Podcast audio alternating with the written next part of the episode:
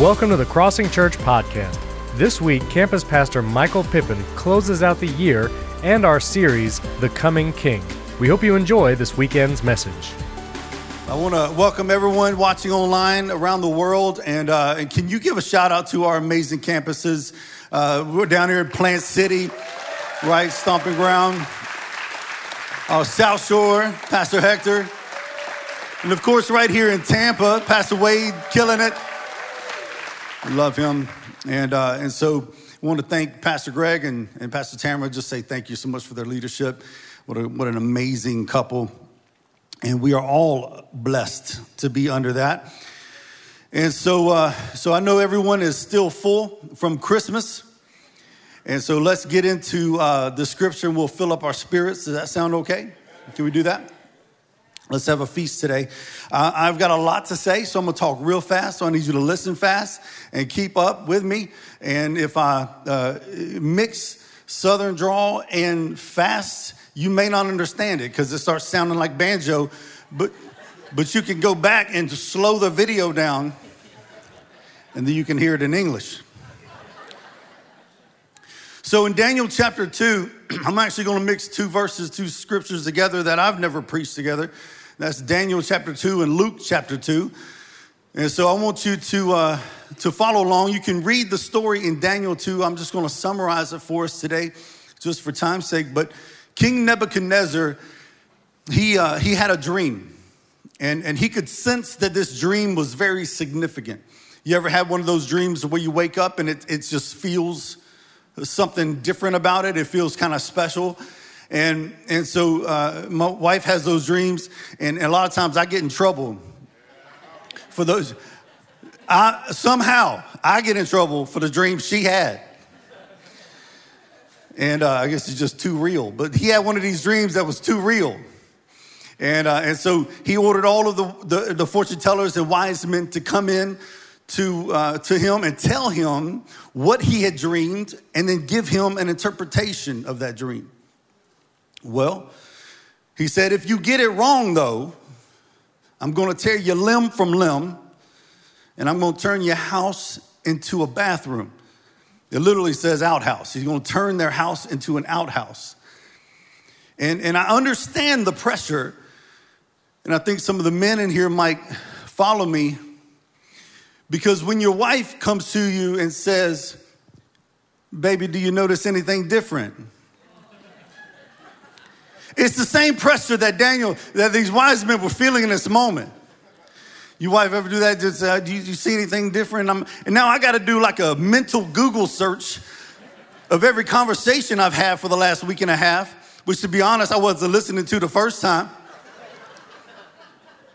and figure out, did she have a hair appointment? Does she get her toes done. She has on closed, closed-toed shoes. I don't know. Uh, you know, you started going through. So they were freaking out because they couldn't answer the question, and no one could do it. So he actually declared that all of the wise men in the land would be killed. He said, "Just go ahead and wipe them all out. They're all worthless." And so they show up to Daniel, and they came to kill Daniel, and he basically says to them, "Wait, you got to be kidding, right?" This is, this is out of control. Uh, I, don't, I don't like this at all.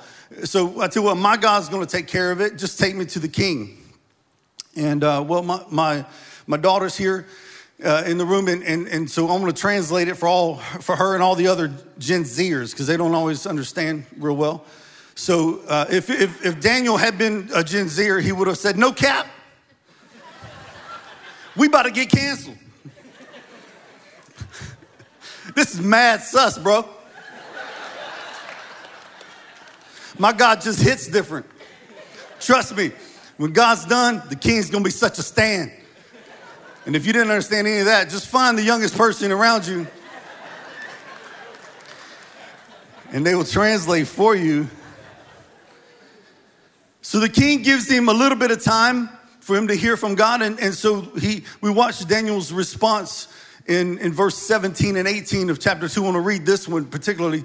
It says, Then Daniel returned to his house and explained the matter to his friends Hananiah, Mishael, and Azariah. And he urged them to plead for mercy from the God of heaven concerning this mystery. so that he and his friends might not be executed with the rest of the wise men of Babylon. And he immediately, you see this? He immediately goes to his life group. The first recorded life group. Sometimes you gotta, you gotta have some people around you. I wanna give you this truth. Here, here's the truth.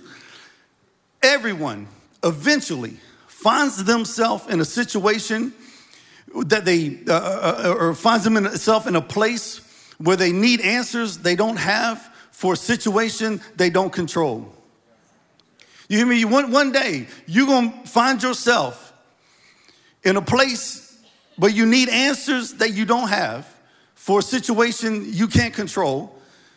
And that's why we need to do life together with other believers. That's why we need people we can run to and say, I don't have an answer. Can you join with me? Can we seek God of heaven and see if He won't answer this for us? And some of you are sitting here today on the cusp of a brand new year, and you're still carrying around all these feelings, all these fears eh, eh, from the last one. Still carrying around all this anxiety from the, la- the old what ifs are still hanging around. We get paralyzed by those. You know, there's a condition called anticipatory anxiety. It's excessive worry about potential future events. Excessive worry about potential future events. This is that what if kind of stuff that bangs around in our heads sometimes. You're married, but what if they cheat on me? You're single, but what if I never find someone? You, you don't have kids, but what if, what if I'm not a good parent? You have kids, but what if they never leave?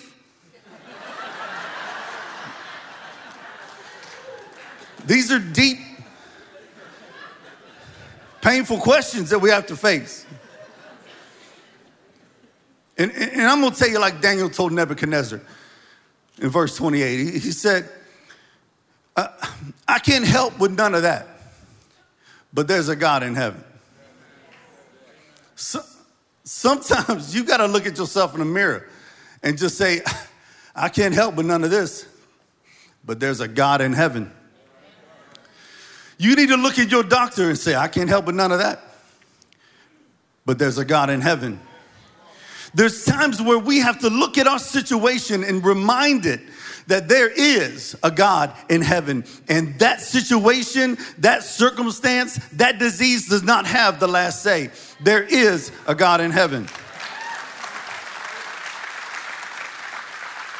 And I, and I like this little nugget. I'm just gonna give it to you. I just saw it in here. It's just extra. I, I ain't gonna charge you for it. So here's the nugget. Ready? What you meditate on in the day is revealed to you in the night. Do You hear that? What you meditate on in the day is revealed to you in the night.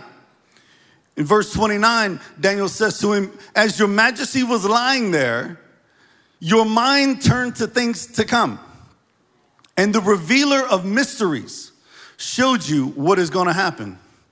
Listen, God did this uh, wicked king a favor, right? He did, he did Nebuchadnezzar a favor here, but the principle still applies. In Psalms chapter 1, it tells us that if we spend the day meditating on the voice of God, if we spend the day meditating on what God is saying about our situation, then He reveals His blessing in us. And if that's true, then the opposite is true as well. If we meditate on what the world is saying and spend our time focused on our problem and focused on, on, on what the world might say about our problem, then the curse is revealed in us. Adam, who told you you were naked? Who you been talking to? Rolling into this new year, some of you have got to find some new talking to people. I want to show you this, this vision. So he, he, he begins to describe the vision, and, and, and we have it up here. So, so Daniel lays it out like this there's, the golden head, he said, and then you, you saw a chest and arms of silver, which represented Persia, and you saw the bronze uh, waist, which was Greece. And then he said, and then you saw iron legs, and they became clay and iron feet together. But then all of a sudden, a rock that was not hewn out by a man's hands was showed up, and it struck the feet of the statue, and it collapsed, and it comes down into a million pieces. And we see Babylon set by gold. We see the silver being Persia. We see the bronze being Greece, the iron legs, and the feet of clay, which were a mixture of clay and iron together, which represents our modern condition where we have nations that are, are not quite uh, uh, an empire, they're a conglomerate. They got 10 toes, and they're a conglomeration of authorities that represent control in the world, right? So here we are at the feet stage of this thing. But then he, he sees all this stuff way, way before it happens. And he prophesies it. He, he, he said, This is what your dream was. See, Daniel explains that these are empires that will come and they will go through history. However, there is a kingdom, a final kingdom, that is coming to destroy them all. And this king will last forever. This kingdom will destroy every other kingdom that's ever tried to raise itself up. And the authority, the dominion, the power, they rest in this kingdom in eternity. That rock has already been carved out. In fact, we celebrated this rock yesterday. First Peter chapter 2 verse 4 through 5 it says, "As you come to him, the living stone, talking about Christ, reject, rejected by humans, but chosen by God and precious to Him, you also, like living stones, are being built into a spiritual house. We celebrated that stone, and here you are, little stones from a big stone. If you accepted Christ as your Savior, you become a little stone, a little living stone from a big living stone. You're being built into a kingdom that will never fail, that will never fall, that, that, that is conquers above all. You're part of the kingdom of God. Power, dominion, it's in you right here. You know, I'm, I'm gonna ruin some of yours, your nativity scenes. It's okay, Christmas is over. Y'all can take those down now and just don't put them back up. I'm just kidding. You do what you want. I don't care. But but I want to show you some things. This is what we've learned that that a a uh, while we're talking about stones, did you know that Jesus's manger was actually made of stone, not wood? You know, your nativity scene got it wrong. This is actually what a manger looked like.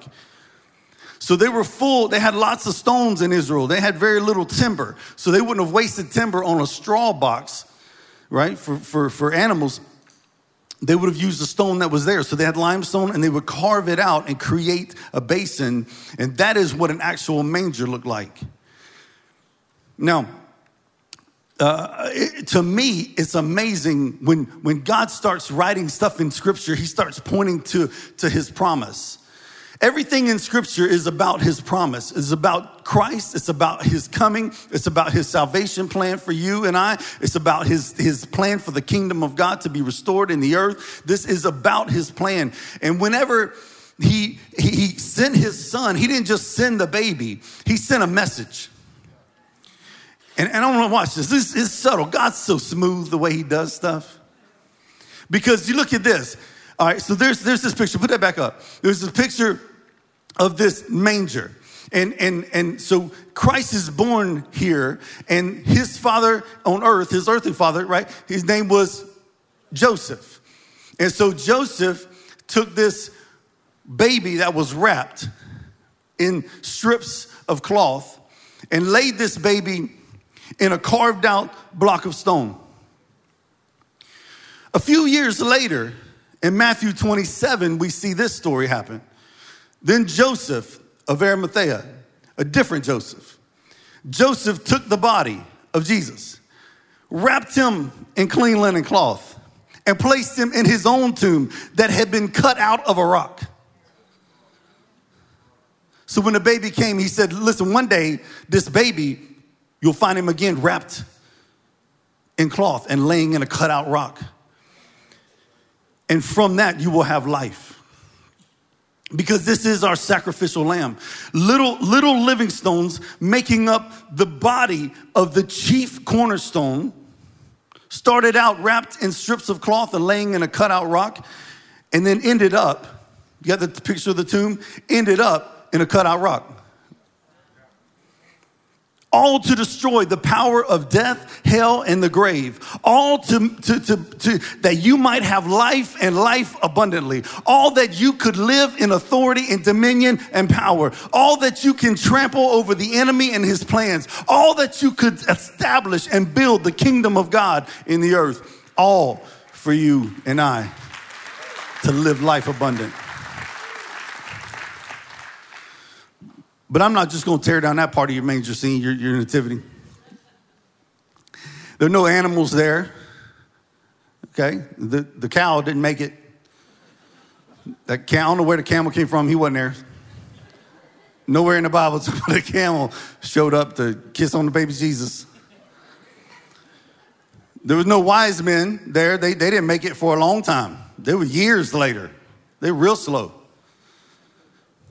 And it wasn't even in a barn. There was no barn. It was, it was, it was actually in a tower. And I'm gonna show it to you right here. So this thing is called the Migdal Eder. The Migdal Eder. Migdal Eder, it actually, Migdal is the word watchtower, and Eder is the word flock. It's the watchtower of the flock. And I'm gonna show you a, a, a rarely quoted scripture, but it's in Micah chapter 4. In Micah chapter 4, verse 8, it says this As for you, watchtower of the flock, Migdal Eder, stronghold of the daughter Zion, the former dominion will be restored to you, kingship will come to daughter Jerusalem. Now, in chapter 5, we know all these Micah verses that he quotes about the coming Savior. He started in chapter 4. That is a, the description of where Christ was going to be born. He says, To you, Migdal Eder. He prophesies to the tower of the flock and says, And in you is going to come through the King of Kings, the Lord of Lords. Dominion is being restored, kingship is being placed in the land, and it's going to come through you, Migdal Eder.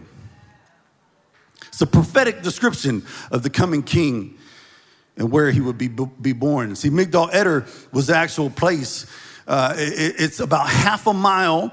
Uh, so Bethlehem is about six miles south of Jerusalem, and and Migdal Eder is about half a mile from there, and it's on a high point. It's a ridge, and they would have placed this tower up on this ridge, and the shepherds would get up in the top of the tower and they would they would be able to keep an eye out. They could see jerusalem because remember they're looking for thieves they're looking for bears lions and wolves and they could look and see what's coming out of jerusalem what animals might be coming up on our flock and the flock are down here in the valley just grazing have the time of their life and and they were up on top of this this tower observing their flock now it's a good vantage point they could see everything from there and after several generations, uh, uh, uh, that actual location that at, at Migdal Eder and at Bethlehem, it became known as the place where the unblemished, spotless lambs were raised for temple sacrifice. And so, if you were going to get a sacrificial lamb, you had to get it from Migdal Eder in Bethlehem. That was the location. And on the ground floor of this tower, on the ground floor of this tower was a room. Inside this room, it was a lamb nursery for sacrificial sheep. That's important. This nursery was designated for delivery and protection of these special lambs. Inside of it would have been one of those mangers I showed you earlier. And that manger was always kept ceremonially clean, always ready for a sacrificial lamb, always prepped and prepared. And the shepherds were there. But we like to pitch that the shepherds were poor and lowly and uneducated. These shepherds, these, these jokers, these dummies were out, just, just poor fellas out there in the wilderness, just struggling. First of all, sheep were not even allowed to be raised inside the nation of Israel, they had to be raised in the wilderness. So the only reason that these sheep were allowed is because they were specifically used for temple worship. And the only way you could raise these particular sheep for temple worship was to have a priest over them. And so these shepherds weren't just shepherds, these were priestly shepherds. They were well educated in the Word of God. They were high in their class and standard. They were respected. They were, they were employed by the highest functioning organization in the land, the temple. And their job was to raise spotless lambs for sacrifice. So here these priestly shepherds are in this spot. And you might remember King David, right? So David was born in Bethlehem. And one day David would become king of Israel. But as a young man, David was a priestly shepherd. He would have most likely been, remember, he was raising his brother, said to Where are those few little sheep you were supposed to be watching? He's talking about those sacrificial lambs. In fact, you'll hear it because these priestly shepherds would be in the field or up in this tower and they would be studying the scripture and watching the sheep and studying the scripture and watching the sheep. And, and, they would become they were in love with the word of god. That's why you hear in psalms uh, 63 that david says stuff like on my bed i remember you. I think of you in the watches of the night. So while they're out there here, here's this, this scene of david. It's an important job in raising the sacrificial lambs. They would have needed over 250000 of these sacrificial lambs in israel at that time and the, the angel shows up, and the angel begins to speak to these priestly shepherds, and he, he gives them this right here from Luke chapter 2. And there were shepherds living out in the field nearby, keeping watch over the flocks at night. An angel of the Lord appeared to them, and the glory of the Lord shone around them, and they were terrified. But the angel said to them, Do not be afraid. I bring good news that will cause great joy for all people. Today in the town of David, a Savior is born to you. He is the Messiah, the Lord. This will be the sign to you. You will find a baby wrapped in cloths and lying in a manger. Now, I want to challenge uh, just for a second. In the Greek, in, in the way this would have been written, they're missing a couple definitive articles in the translation. It would have actually been better translated to say, You'll find a baby that has been swaddled, and it is, this baby is lying in the manger. Not a manger, the manger. It's a definitive article, the manger. Because there are lots of mangers in Bethlehem. Bethlehem was a bigger city then than it is now. And there was lots of mangers. So it wasn't just a manger, it was the manger. Now remember who the, who the angel was talking to, talking to the priestly shepherds who know the word. And, and, and, and so they hurried off and found Mary and Joseph and the baby who was lying in the manger. So the shepherds knew the prophecy of Micah that had been foretold that the Messiah would be born in Bethlehem. And they also knew that Micah foretold where exactly to look in Bethlehem. The Messiah king would come to the Migdal Eder, the tower of the flock, where the manger was located. They didn't have to go scouring the city looking for a baby wrapped up. Probably hundreds of babies have been wrapped up. They didn't have to go scouring all the mangers in town. They went straight to the tower at Migdal Eder because in there is a sacrificial lamb nursery. And in that sacrificial lamb nursery lays the Lamb of God, the Messiah. And when the priestly shepherds heard this, they heard swaddled and they heard the manger, they knew right where to go. And to understand swaddling, listen, the newborn lambs would be wrapped tightly in strips of cloth. They were, i.e., swaddled. And it was specifically designated temple cloths. And, and, and, then they would be laid into this manger so that they would be kept safe from any blemish. Because if they got a cut on their leg, they were no longer qualified for, for sacrifice. They had to be spotless, perfect, no flaws. And so they'd wrap them in these cloths, these temple cloths. They'd lay them in this manger so that it would be safe and they could be inspected to ensure that they didn't have any blemishes. These strips of cloth to come from the garments, by the way, of the priests. They would, the priest would serve a two week rotation inside the Holy of Holies, inside the temple, offering sacrifices to the king. And they would take these clothes, these, these clothes that they were wearing, and when they got done with their two week rotation, they would cut them into strips and they would give them to the temple priests and the temple or the uh, uh, uh priestly shepherds. And they would use these cloths that had been inside the worship of the God of the universe and had been covered in adoration. And they would take these cloths and they would use them to wrap the sacrificial lambs. And at the appointed times, the shepherds they would separate the lambs, selecting only the males that were without blemish, and would lead them through the sheep gate into Jerusalem, where they would be purchased by people wanting to present a sacrifice to the Lord for their sins. Listen, during the 21 day fast that's coming up, we're gonna have a chance to pray about these gates. And, and particularly the sheep's gate, if your name starts with an A or a B, then you're assigned to spiritually cover prayerfully the sheep gate during the prayer, during the uh, uh, 21 days uh, fasting and prayer. And so, if you want to find your family's uh, gate that you're supposed to be covering during the prayer time together, you can go to wearecrossing.com forward slash gates and you can see what your last name begins with and you can pray over that gate. But that's how we end up here at this moment. They bring them in through the gate. And, and I wanted you to watch this because 33 years later, Jewish historians cite that the lambs right during this time they all come from bethlehem and were brought up into jerusalem into the sheep gate. And that time only the sheep from bethlehem who had been raised especially for the purpose of sacrifice were allowed to be chosen for selection. They were purchased. That is what they did when they bought our savior through judas. They paid for the lamb And Jesus enters. This is so good.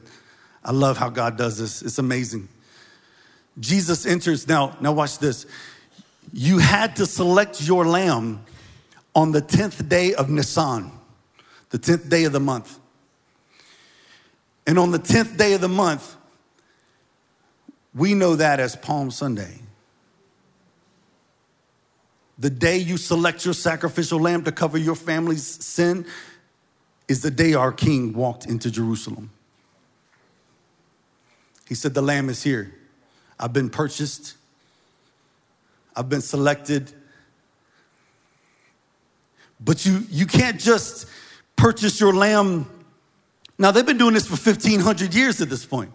And you can't just purchase your lamb and, and, and sacrifice your lamb right away. You got to wait four days because you got to give everybody else a chance to check out your lamb to make sure your lamb is spotless. So for four days, our lamb walked around through the temple and walked through the city, It was in the upper room, was being examined by the priests and by the people to be shown that he was spotless. And during those days, of inspection of the lamb, the perfect lamb presented himself. And here's what's so cool about this moment. Why did God show up to these shepherd priests in the field? Why did he show up to them? He, they were the only ones he told where exactly to go.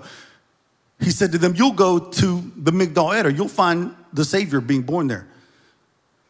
Why is that so important? Here's what he was, he was giving them their two week notice. You've been out here raising these, these sacrificial lambs, but I'm here to tell you the lamb is here.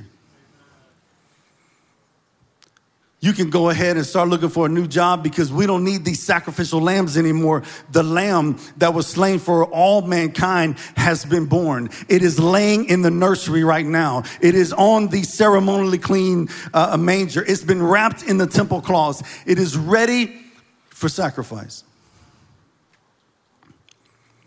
And he ushers in a new kingdom. I want to tie this two scriptures together because you remember uh, there was 10 toes on them clay feet. And, and here's what we know word numbers are important in, in Jewish culture. Num- numbers were important in Hebrew. And, and so the number 10, it represented uh, testimony and law, right? Ten Commandments, responsibility, and, and a completeness of order.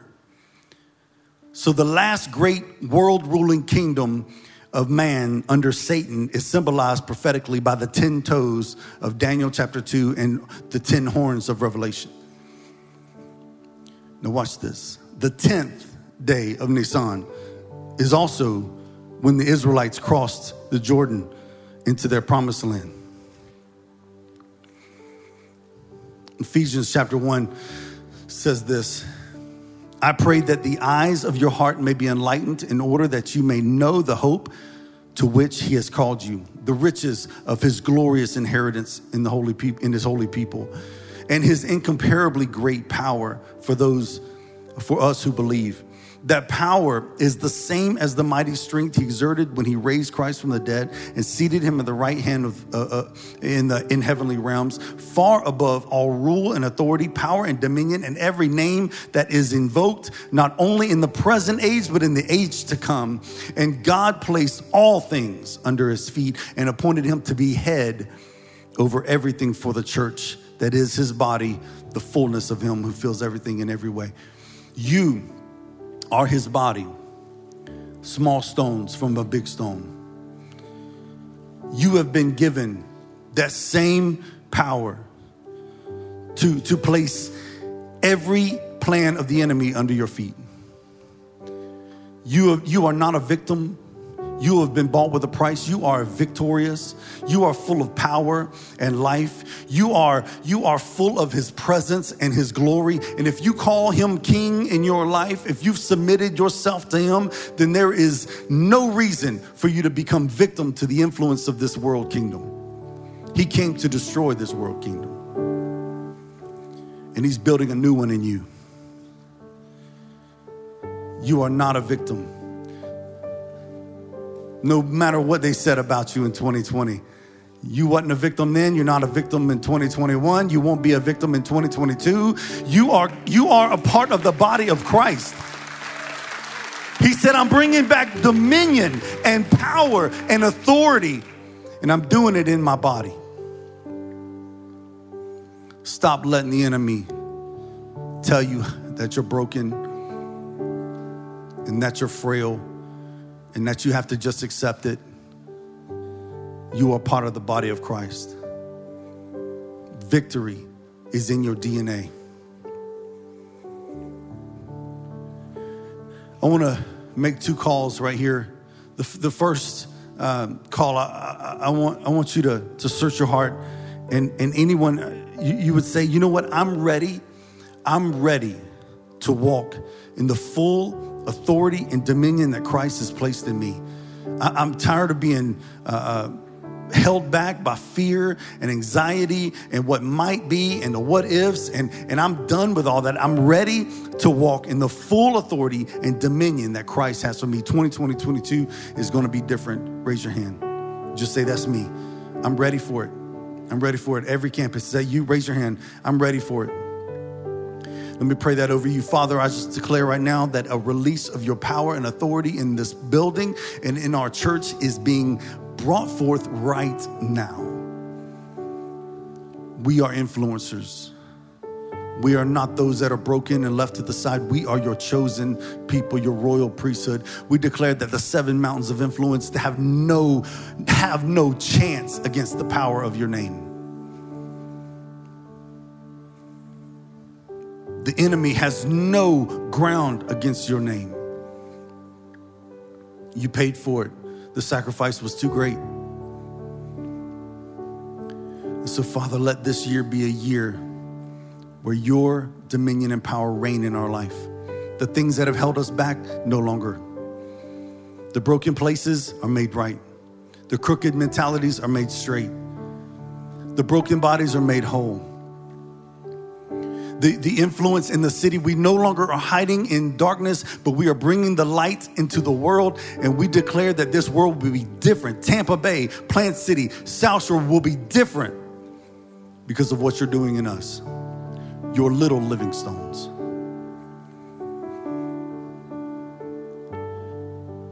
And with every head bowed and every eye closed, if I want you to search your heart and you say, you know what, I've never given my life to the Lord. I've never actually surrendered to Him. I see now that that He is my sacrificial lamb that died for my sins that I might have life and life abundantly. And He came not just to give me that, but to give me power and dominion, to give me authority to walk and, and, and tread over every enemy and wickedness. He's given us victory. And I want to be part of the body of Christ. Then I want you, just everyone pray this prayer with me. Say, Father, at every campus, say, Father, I know that I'm a sinner in need of a Savior. I accept the gift of your salvation. The greatest gift I can receive is you. So come into my life. Take control of my heart. I surrender it all to you. And I call you my king. Now move with authority and power in my life. In Jesus' name, amen. We hope you enjoyed that word. Don't forget you can subscribe to our YouTube channel at youtube.com slash crossingchurch. There you can watch all of our messages on demand and our live broadcasts. You can also download the Crossing Church app by going to wearecrossing.com slash app, and you can download it for your app store. We can't wait to worship with you next weekend. For times and locations, visit wearecrossing.com.